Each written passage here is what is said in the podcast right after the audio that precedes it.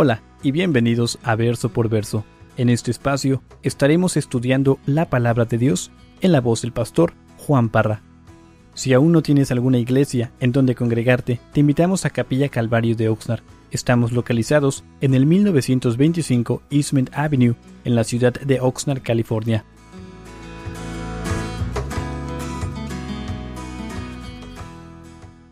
Éxodo capítulo 27, vamos a leer del verso 1 al 8. Y dice, bueno, antes de leer, quiero que recuerden de que, bueno, déjenme preguntarles, ¿dónde se encuentra Moisés en este momento? Hermanos, recuerden de que Moisés está en la presencia de Dios. Está sobre el monte Sinaí y, y recuerden de que él está viendo las cosas celestiales. Él está viendo este panorama, esta foto de lo que está en el cielo. Para nosotros lo que es el tabernáculo simplemente es una sombra de lo que hay arriba. Y entonces con eso en mente, continuamos viendo lo que Moisés está viendo, lo que Dios le está revelando a Moisés, al pueblo y obviamente a nosotros el día de hoy. Y dice el verso 1, harás también un altar de madera de acacia de cinco codos de longitud y de cinco codos de anchura. Será cuadrado el altar y su altura de tres codos y le harás cuernos en sus cuatro esquinas, y los cuernos serán parte del mismo, y lo cubrirás de bronce. Harás también sus calderos para recoger la ceniza, y sus paletas, sus tazones, sus garfios y sus braseros.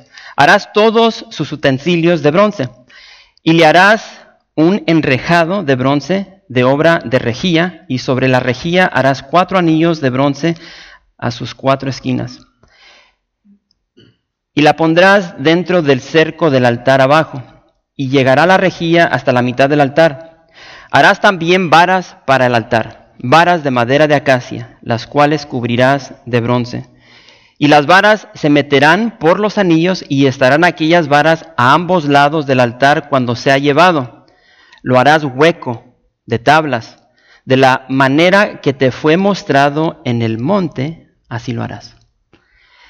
Ahora, Creo que al igual que vimos en el capítulo 26 y 25, leemos estas porciones y a veces como que no podemos visualizar lo que, lo que estamos leyendo. Por tanto, eh, creo que eh, como si has estado aquí, he invertido tiempo para traer fotos para que puedan visualizar y ver lo que, lo que se está escribiendo aquí.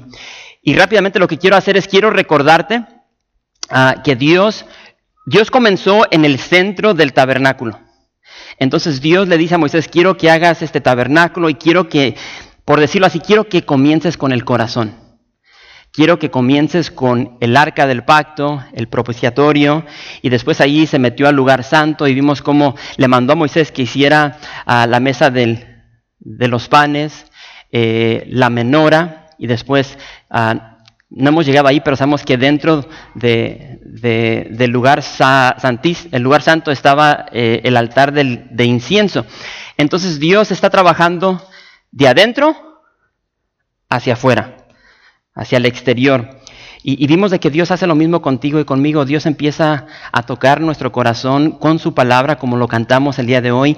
La palabra de Dios dice que, que la palabra de Dios es viva y eficaz y más cortante que toda espada de dos filos. Entonces, Ah, yo siempre he dicho en el pasado que la palabra de Dios ah, nos hiere para sanar y nos mata para dar vida. Entonces Dios comienza con, los centro, con el centro del ser humano, el corazón.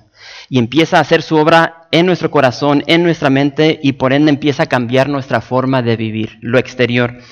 Entonces también recordemos que el tabernáculo estaba ¿dónde? Estaba en el centro, en el centro de la ciudad, de la ciudad, del pueblo. Entonces, estas fotos las vimos la semana pasada. Y entonces tienes el centro, que es el tabernáculo, y, en el centro del tabernáculo está Dios, la presencia de Dios. Y entonces todo alrededor está el, pueblo de Dios. y entonces es lo que hemos visto. Vimos cómo Dios ah, le dijo a Moisés que hiciera el tabernáculo. Y entonces en esta en esta noche nos vamos a enfocar en el exterior. vamos a ver sobre las cortinas, los postes, ahorita vamos a ver sobre el altar. Y está bien interesante todo esto. Entonces, ah, hablando del altar, creo que ahí le vamos a dar. Esto es lo que, lo que estamos viendo en este momento, donde Dios le dice, harás también un altar de madera de acacia, y empieza a dar las medidas, y, entonces este es el altar que Dios le dice a, a Moisés que se construya. Y entonces tengo una foto aquí concerniente a, a las medidas. Y, entonces, recuerden que la palabra codo se usa, y no sé si lo mencioné la semana pasada, pero un codo típicamente medía 18 pulgadas. La medida de un codo es lo de, de tus dedos a tu, al codo.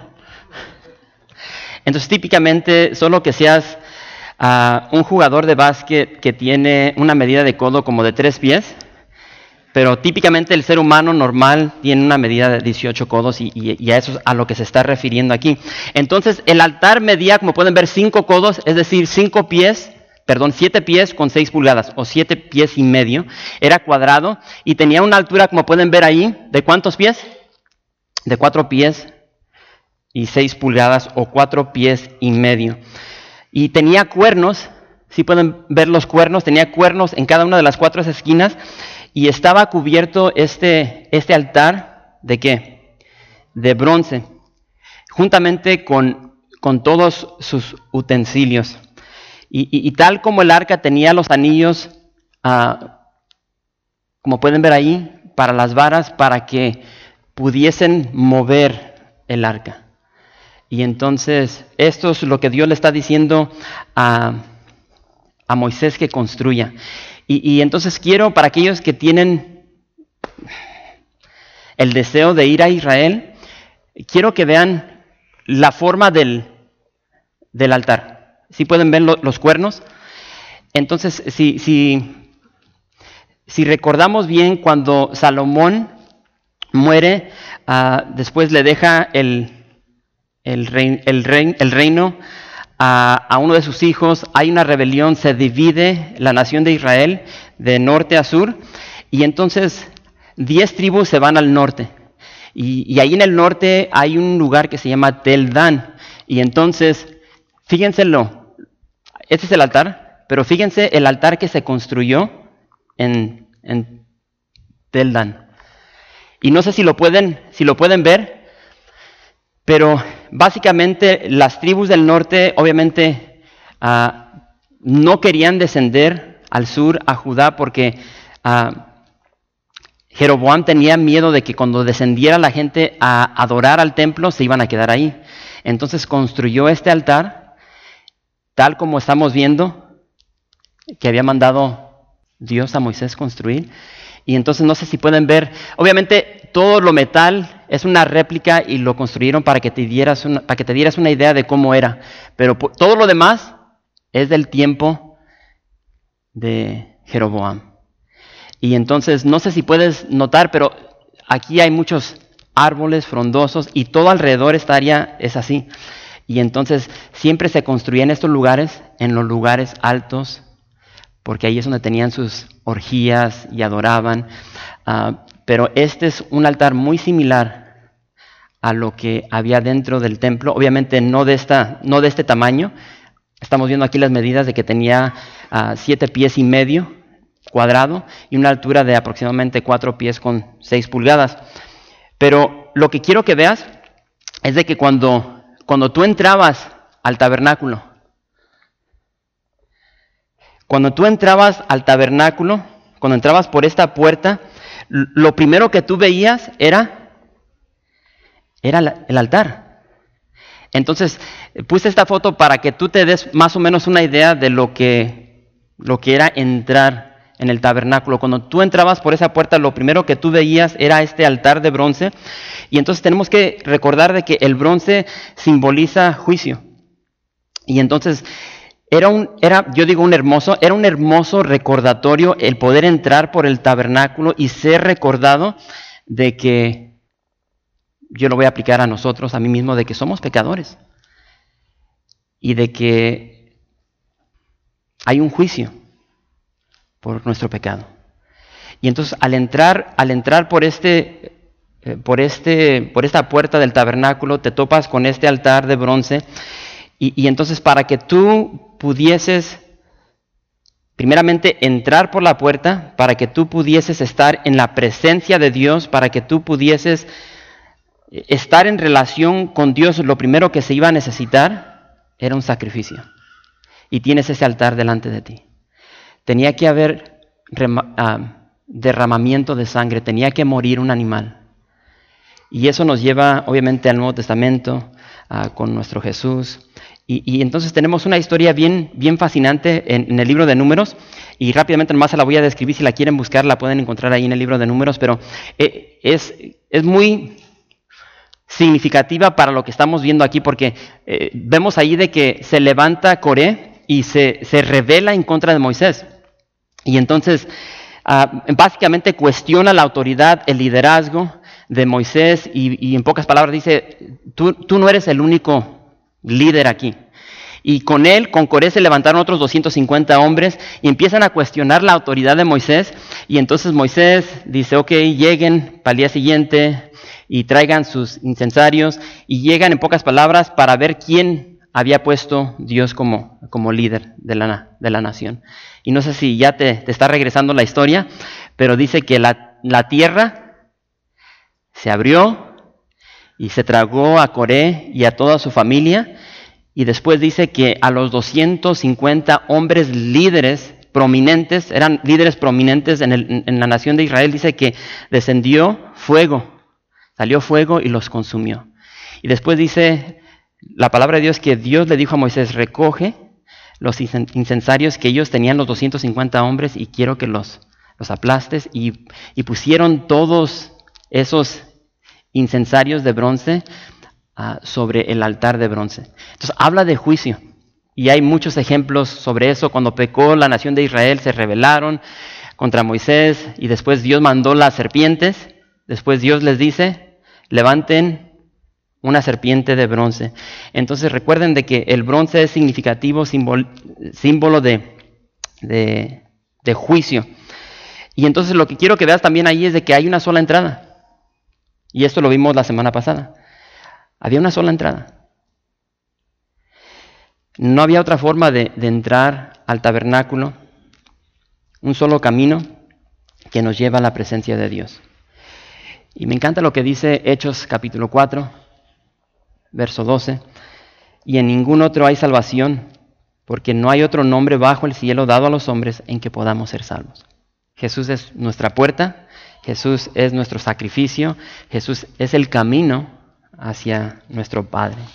Y por, por tanto Pablo dice en Efesios 5.2, dice, andad en amor como Cristo nos amó y se entregó a sí mismo por nosotros, ofrenda y sacrificio a Dios en olor fragante.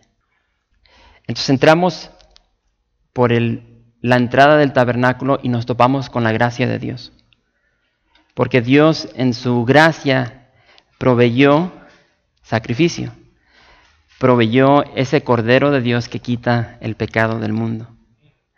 Y, y me encanta porque en Juan 1.9 Dice, aquella luz verdadera que alumbra a todo hombre venía a este mundo. Entonces vemos la sombra de, lo que iba a llegar en la persona de Jesús. Y, vemos esas sombras a través de toda la palabra de Dios. Ah, cuando Abraham sube al... ¿Recuerdan cuando participábamos en, en los juegos de Jovenac? Nosotros teníamos el nombre de... ¿No recuerdan? Moria. Entonces Dios le dice a Abraham, quiero que vayas y sacrifiques a tu hijo en el monte Moria. Y llega y está a punto de sacrificar a su hijo y después le dice no y después ahí Dios proveyó. Y entonces vemos de que Dios en su gracia, repito, provee para ti y para mí nuestra redención, para que nuestros pecados sean lavados, quitados, echados a lo más profundo de la mar. Y, entonces vamos a continuar, dice el verso 9. Dice, asimismo harás el atrio del tabernáculo. Al lado meridional, al sur, tendrá el atrio cortinas de lino torcido de 100 codos de longitud para un lado. Sus veinte columnas y sus veinte basas serán de bronce, los capiteles de las columnas y sus molduras de plata. De la misma manera, al lado del norte habrá a lo largo cortinas de 100 codos de longitud y sus 20 columnas con sus 20 basas de bronce, los capiteles de sus columnas y sus molduras de plata. El ancho del atrio del lado occidental tendrá cortinas de 50 codos, sus columnas 10 con sus 10 basas. Y en el ancho del atrio por el lado del oriente, al este, habrá 50 codos. Las cortinas a un lado de la entrada serán de 15 codos, sus columnas 3 con sus tres basas. Y al otro lado 15 codos de cortinas, sus columnas 3 y con sus tres basas. Y para la puerta del atrio habrá una cortina de 20 codos de azul, púrpura y carmesí y lino torcido, de obra de recamador, y sus columnas 4 con sus cuatro basas. Todas las columnas alrededor del atrio estarán ceñidas de plata, sus capiteles de plata y sus basas de bronce. La longitud del atrio será de 100 codos y la anchura 50 por un lado y 50 por el otro, y la altura de 5 codos, sus cortinas de lino torcido y sus basas de bronce, todos los utensilios del tabernáculo en todo su servicio y todas sus estacas y todas las estacas del atrio serán de bronce. Y nos detenemos aquí. Hermanos, aquí tenemos los, los planes para el tabernáculo. No sé si lo pueden ver. Y entonces lo primero que quiero que veas aquí conmigo es de que eh, ya vimos sobre el, tabernáculo. El tabernáculo estaba rodeado de un cerco, por, por decirlo así. Y se nos dan las dimensiones, los 100 codos que equivalen a 150 pies de largo por 75 de ancho. Entonces era, no era muy grande, pero o sea, no era pequeño. Y es lo que estamos viendo aquí. Y todo, todo, todo este cerco era hecho de cortinas de lino torcido ah, y se levantó sobre postes que medían, no sé, siete pies con seis pulgadas. Y entonces ah, ahí está una, una foto para que se den una idea. y curioso porque esto lo vimos la semana pasada la puerta estaba, o sea, la entrada, la puerta del tabernáculo estaba del lado del este. Entonces, así como está la foto, la puerta está del lado este. Y entonces a sus espaldas estaba, ahí está en la foto, Egipto. Entonces habla de cómo cuando entramos a Cristo tenemos que dejar a Egipto atrás, en el pasado. Y obviamente creo que todos sabemos de que Egipto es, es, es una un símbolo del mundo. Y entonces aquí tienes la foto de, aquí te lo menciona como el pecador, y después tiene todo el cercado, ah, que es después adentro, entras, topas, te topas con el altar, estás adentro del atrio, después tiene el lugar santo y el lugar santísimo. Y, entonces, para aquellos que, repito, que van a ir a Israel, este es el lugar que vamos a visitar. Eh, en los, todos los viajes que hemos hecho, nunca hemos estado en este lugar. Entonces, ah, Aquí pueden ver el monte. Esta es una ciudad moderna, pero aquí, donde está la flechita, este es el lugar que se cree que estaba el tabernáculo, en la ciudad de Silo.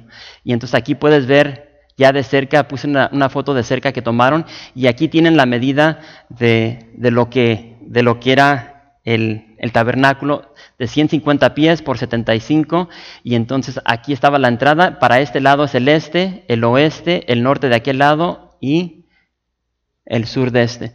Y entrabas, aquí está el altar, eh, el lavado, y luego entrabas al lugar santísimo y al lugar santísimo, y aquí se cree que es donde estaba el arca del pacto.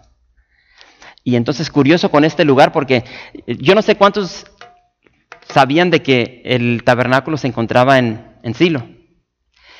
Y, curioso porque tal vez esto no te va a servir en lo mínimo en, o sea, pero es información que a veces encuentro y si no te sirve de nada, pues lo puedes olvidar. Pero en la palabra de Dios, si recuerdas cuando, cuando Israel está, sale en batalla contra los filisteos y les están dando una arrastrada al pueblo de Israel y no, no saben cómo salirse de esa y lo único que pueden hacer es manden a alguien, asilo, para que traigan el arca. ¿Sí, ubican la historia? Este, primera de Samuel, si la quieres leer, te, la, te la recomiendo. Nomás déjenme saber, verificar que está aquí en el capítulo 4. Sí, eh, primera de Samuel capítulo 4.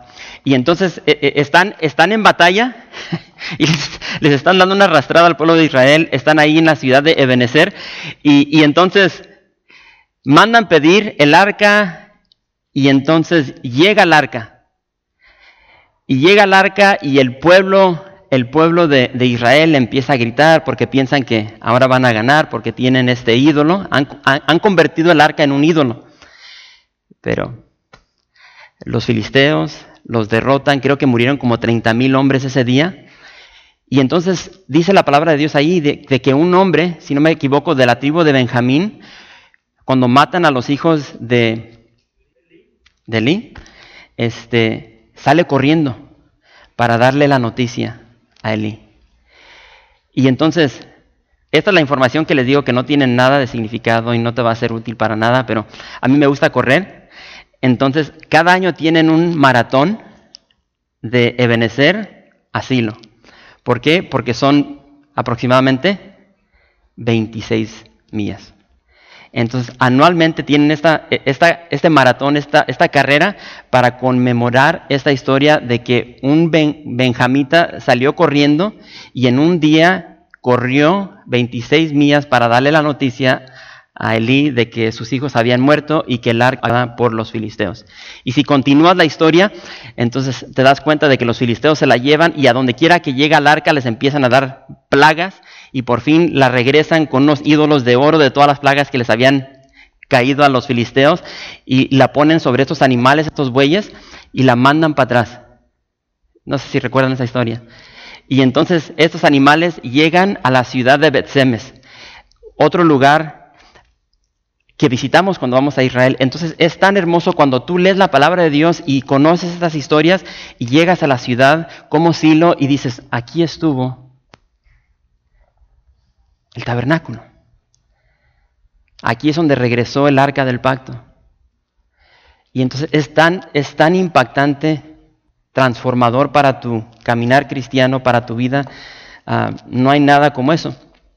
Entonces, ah, y lo que quiero que veas en esta, en esta foto, quiero que veas cómo se está uniendo toda, eh, todo el cerco, por decirlo así cómo se está uniendo, obviamente para hacer un lugar de adoración para la nación de Israel, ah, la construcción de este atrio del tabernáculo, ah, y se está hablando aquí sobre los postes, cómo eran unidos y sostenidos con, estacas, con, cuerdas, y, entonces se levanta, se levanta eh, eh, el cerco con las cortinas para que se den una idea con estos postes que eran de madera de acacia, las basas eran de, bronce y los capiteles, o sea, eran como coronas de, de, plata. Y se empieza a construir esto y se está deteniendo con qué? Con estacas que tenían cuerdas.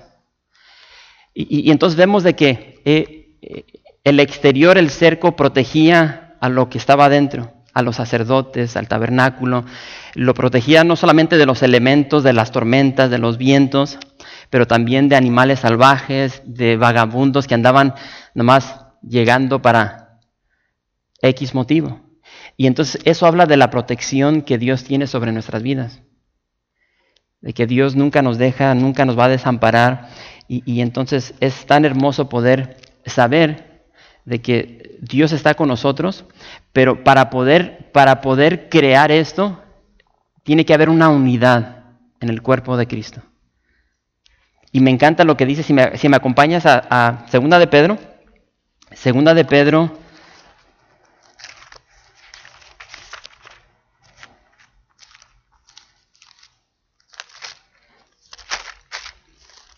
capítulo 3.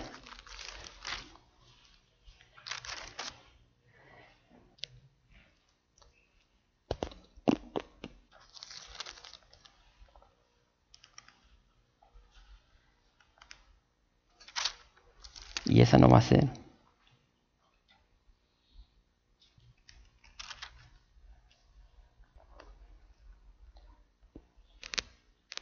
tengo que recordar cuál escritura es esa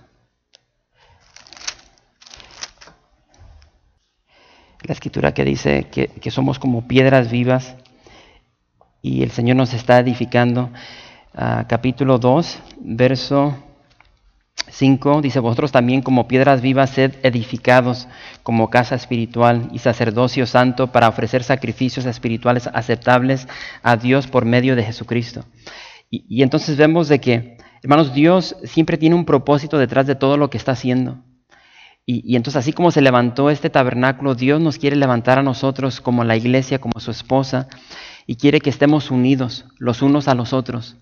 A pesar de nuestras diferencias, a pesar de nuestro pecado, Dios quiere que trabajemos juntos, que estemos unidos para lograr el propósito que Él estableció desde un principio que su nombre sea glorificado y que las personas puedan entender de que necesitamos redención, necesitamos el perdón de nuestros pecados y ese perdón lo vamos a adquirir no a través de nuestros méritos o nuestros esfuerzos, nuestras obras, sino a través de ese cordero que fue inmolado.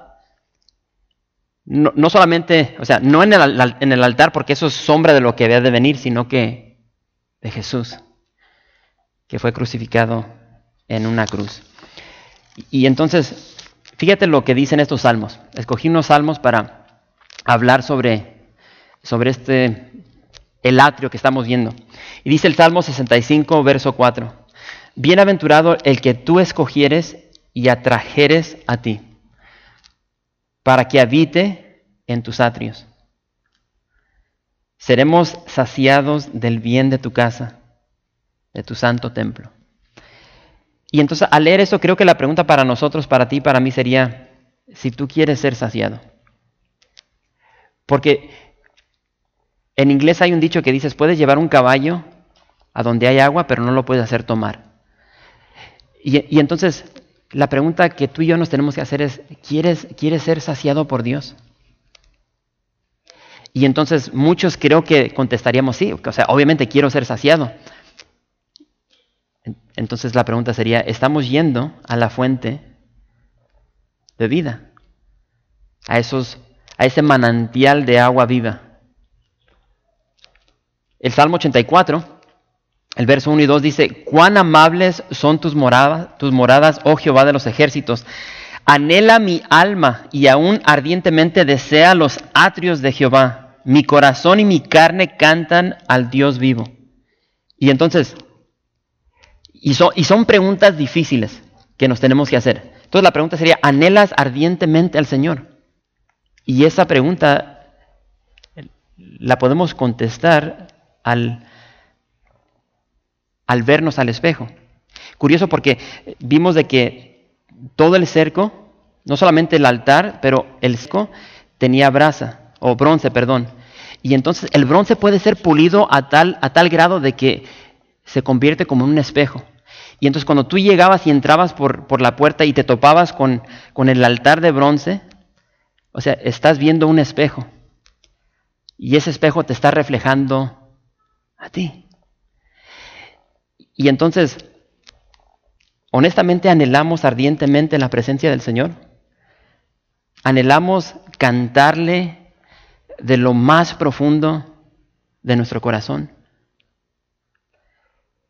Y entonces a veces tenemos, y, tal vez esto no signifique absolutamente nada para ti, o puede que sí. Yo no sé cuántos de ustedes se han perdido en adoración, donde no te importa quién está, ya sea en un servicio o en tu casa, donde simplemente por X motivo lo único que deseas es estar en la presencia del, Señor y empiezas a cantar y, y, estás adorando al Señor y cuando menos te das cuenta estás arrodillado, estás llorando, y, de tu corazón sale un himno, una canción. ¿Qué tanto anhelas cantarle al Señor de todo corazón? Ahí mismo en el Salmo 84, en el verso 10 dice, porque mejor es un día en tus atrios que mil fuera de ellos. Y después dice el salmista, escogería antes estar a la puerta,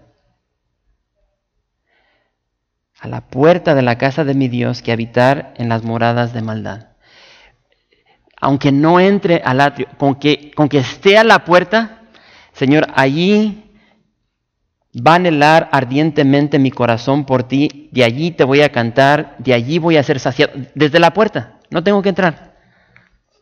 Es lo que está diciendo el salmista. Salmo 100 dice, entrad por sus puertas con qué? Por sus atrios, con alabanza. Alabadle, bendecid su nombre. Y entonces, eh, hermanos, en esta noche mi deseo es de que eh, todos podamos entrar, obviamente ya no por la puerta del tabernáculo, sino entrar por la puerta que es Jesús. Y que entremos por esa puerta, como dice aquí, con acción de gracias, con alabanzas, bendiciendo su nombre. El Salmo 92 dice, verso 13 dice, plantados en la casa de Jehová en los atrios de nuestro Dios florecerán. Y entonces, aún en este salmo nos podemos hacer la pregunta si, si estamos plantados en el Señor, si estamos arraigados en Él. Y eso implica una relación, una relación íntima, sana, no religión, una relación. Jesús dijo, permaneced en mí y yo en vosotros, porque fuera de mí nada podéis hacer. Un verso más. Salmo 135, verso 1 dice, alabad el nombre de Jehová, alabadle siervos de Jehová, los que estáis en la casa de Jehová, en los atrios de la casa de nuestro Dios. Entonces vemos ahí la exhortación de alabarle, de alabar su nombre. Y vamos a, a terminar aquí el capítulo y dice el verso 20, dice, y mandarás a los hijos de Israel que te traigan aceite puro de olivas machacadas para el alumbrado, para hacer arder continuamente las lámparas. En el tabernáculo de reunión, afuera del velo que está delante del testimonio, las pondrá en orden Aarón y sus hijos para que ardan delante de Jehová desde la tarde hasta la mañana, como estatuto perpetuo de los hijos de Israel por sus generaciones. Entonces aquí vemos, hermanos, de que el pueblo tenía una responsabilidad y lo vemos ahí en el verso 20, eh, la responsabilidad del pueblo era de proveer aceite puro, y dice ahí, de olivas machacadas. El pueblo tenía que traer al tabernáculo, a los sacerdotes, este aceite machacado, y, algo bien interesante. Lo tenían que traer al tabernáculo para el uso del templo, de, la menora, y, entonces generalmente el aceite se extraía a través de prensas. Y no sé si, a veces yo estoy aquí como que no puedo ver, allá se ve bien, o si se ve mejor acá. Entonces, no sé si pueden ver lo que tienen ahí. Eh, estos, estas, ¿cómo se dice? La prensa de oliva y el molino lo vas a encontrar por todo Israel. No sé si recuerdan el, verso que dice Jesús, el que haga tropezar a uno de estos pequeñitos, mejor le fuera que le ataran una piedra de molino. Y a veces piensas como una piedra así de este tamaño. Órale. Entonces, para, para extraer el aceite de, del olivo, había un proceso muy largo. El día de hoy es más fácil porque hay maquinaria y todo.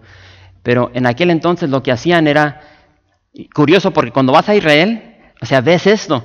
Y entonces, por ejemplo, cuando vas a Getsemaní, ahí tienen estos, estos huertos de, de olivo, pero cuando vas a las afueras de Jerusalén hay huertos de olivo y ves a la gente con palos y les están pegando a los árboles, porque esa es la forma de cosechar el, el olivo en aquel...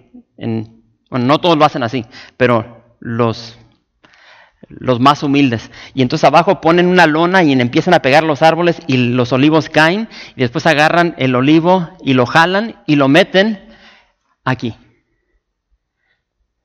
Y ya que lo meten aquí, ya sea personas o animales, le meten un palo y le empiezan a dar vuelta y el, el olivo es machucado. Y entonces, ya que lo machucan, agarran Vamos a verlo aquí. No sé si lo pueden ver aquí. Ahí ven, e, este lugar e, está en Nazaret. increíble. Entonces, pero ahí puedes ver, aquí tienes el qué? El molino, y tienes el burro, y aquí puedes ver, no sé si alcanzas a ver los olivos.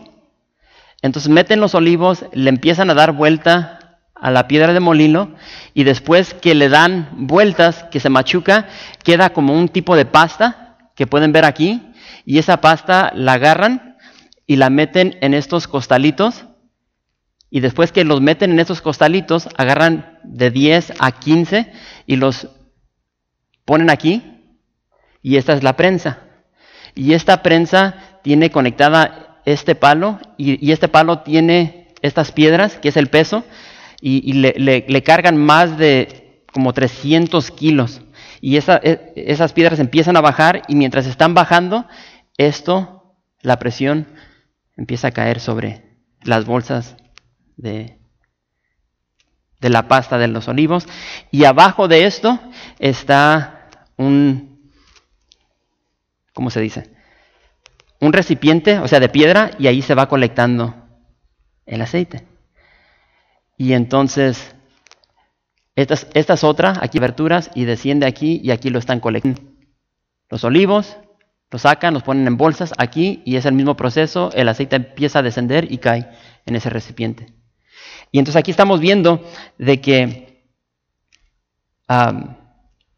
Dios le dice a Moisés de que los hijos tienen que traer el aceite puro de oliva.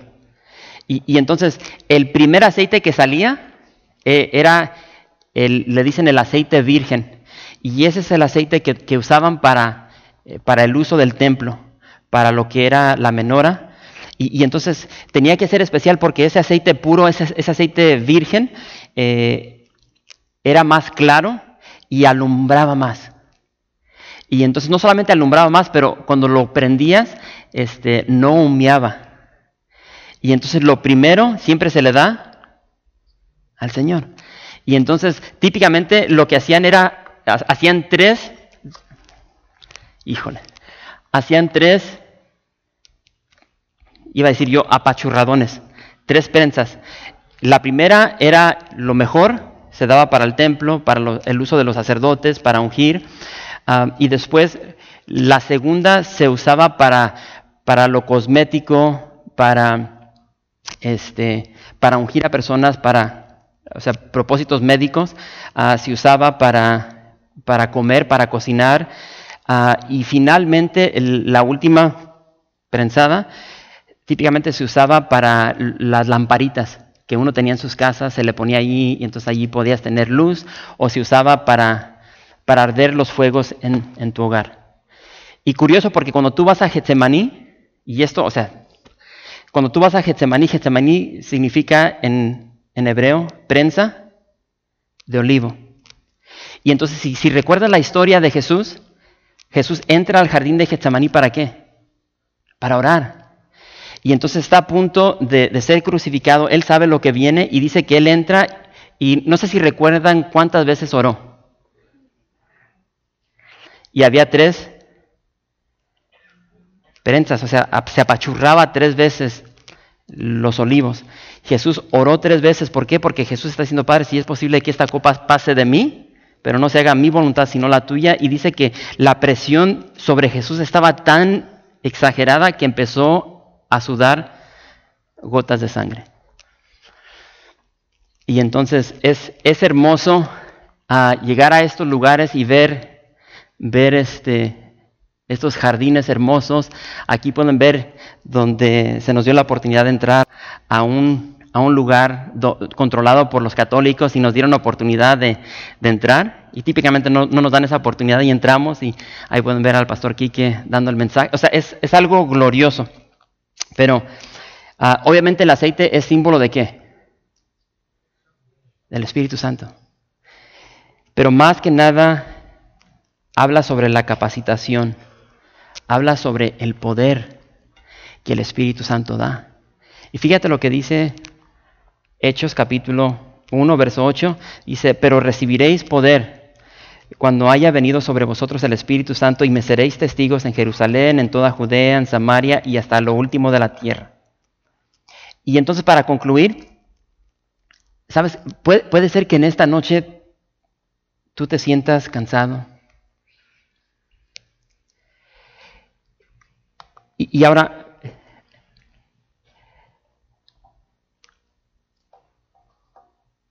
Es tan fácil para nosotros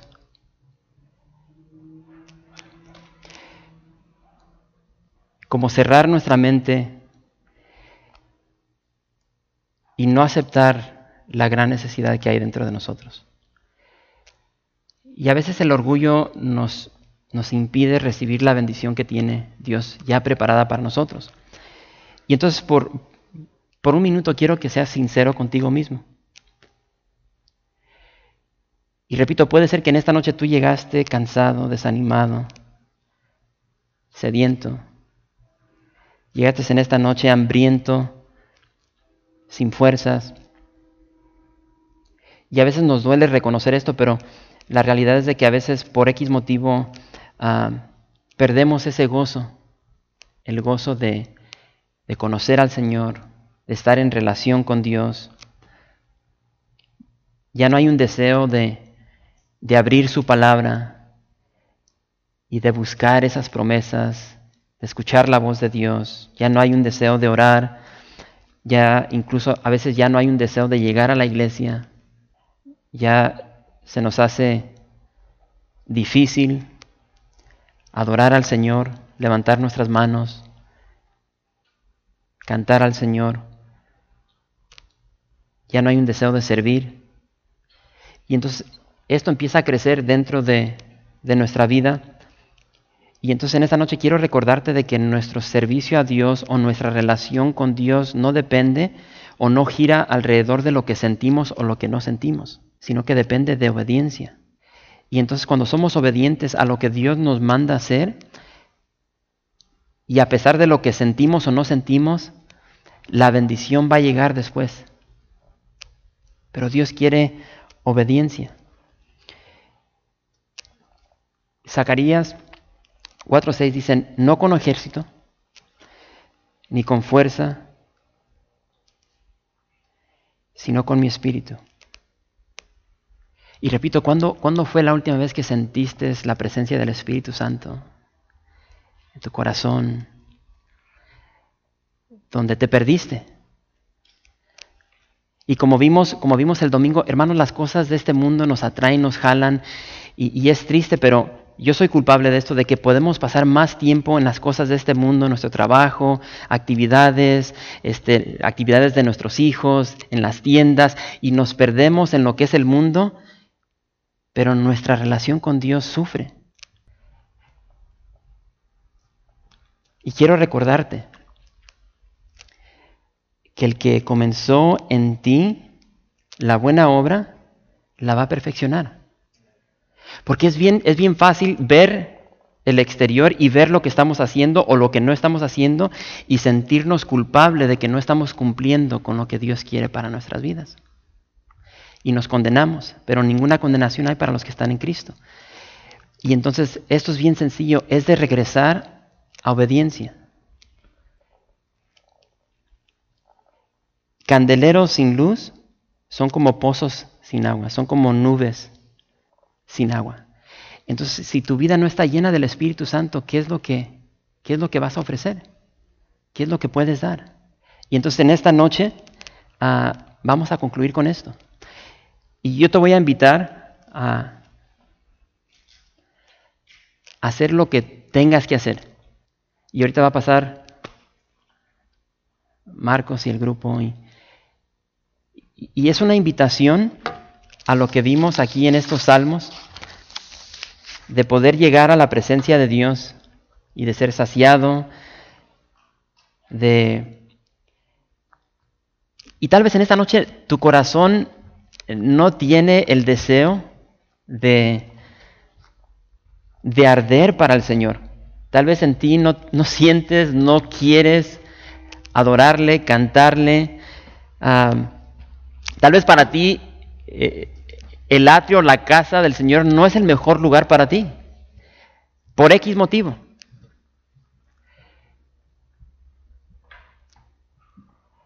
Pero esta es una oportunidad de, no basar tu vida en lo que sientes o no sientes, sino decir, Señor, esto es lo que tú hiciste por mí. Tú me has lavado, me has limpiado, me has purificado, me has perdonado, me has dado una eternidad contigo, no en base a lo que yo he hecho, sino lo que tú hiciste a través de Cristo en la cruz. Y creo que eso es más que suficiente motivo para poder llegar y decirle, Señor, aquí estoy y te voy a adorar. Gracias por visitar calvariooxnar.org. En este sitio web podrás encontrar información fresca cada semana, como los servicios previamente grabados, los cuales están disponibles para ti para que los puedas escuchar en cualquier momento. Estamos seguros que este material será de gran edificación espiritual para tu vida y para tu familia. La visión de Capilla Calvario de Oxnard es ser como Jesús, aprendiendo y viviendo la palabra de Dios.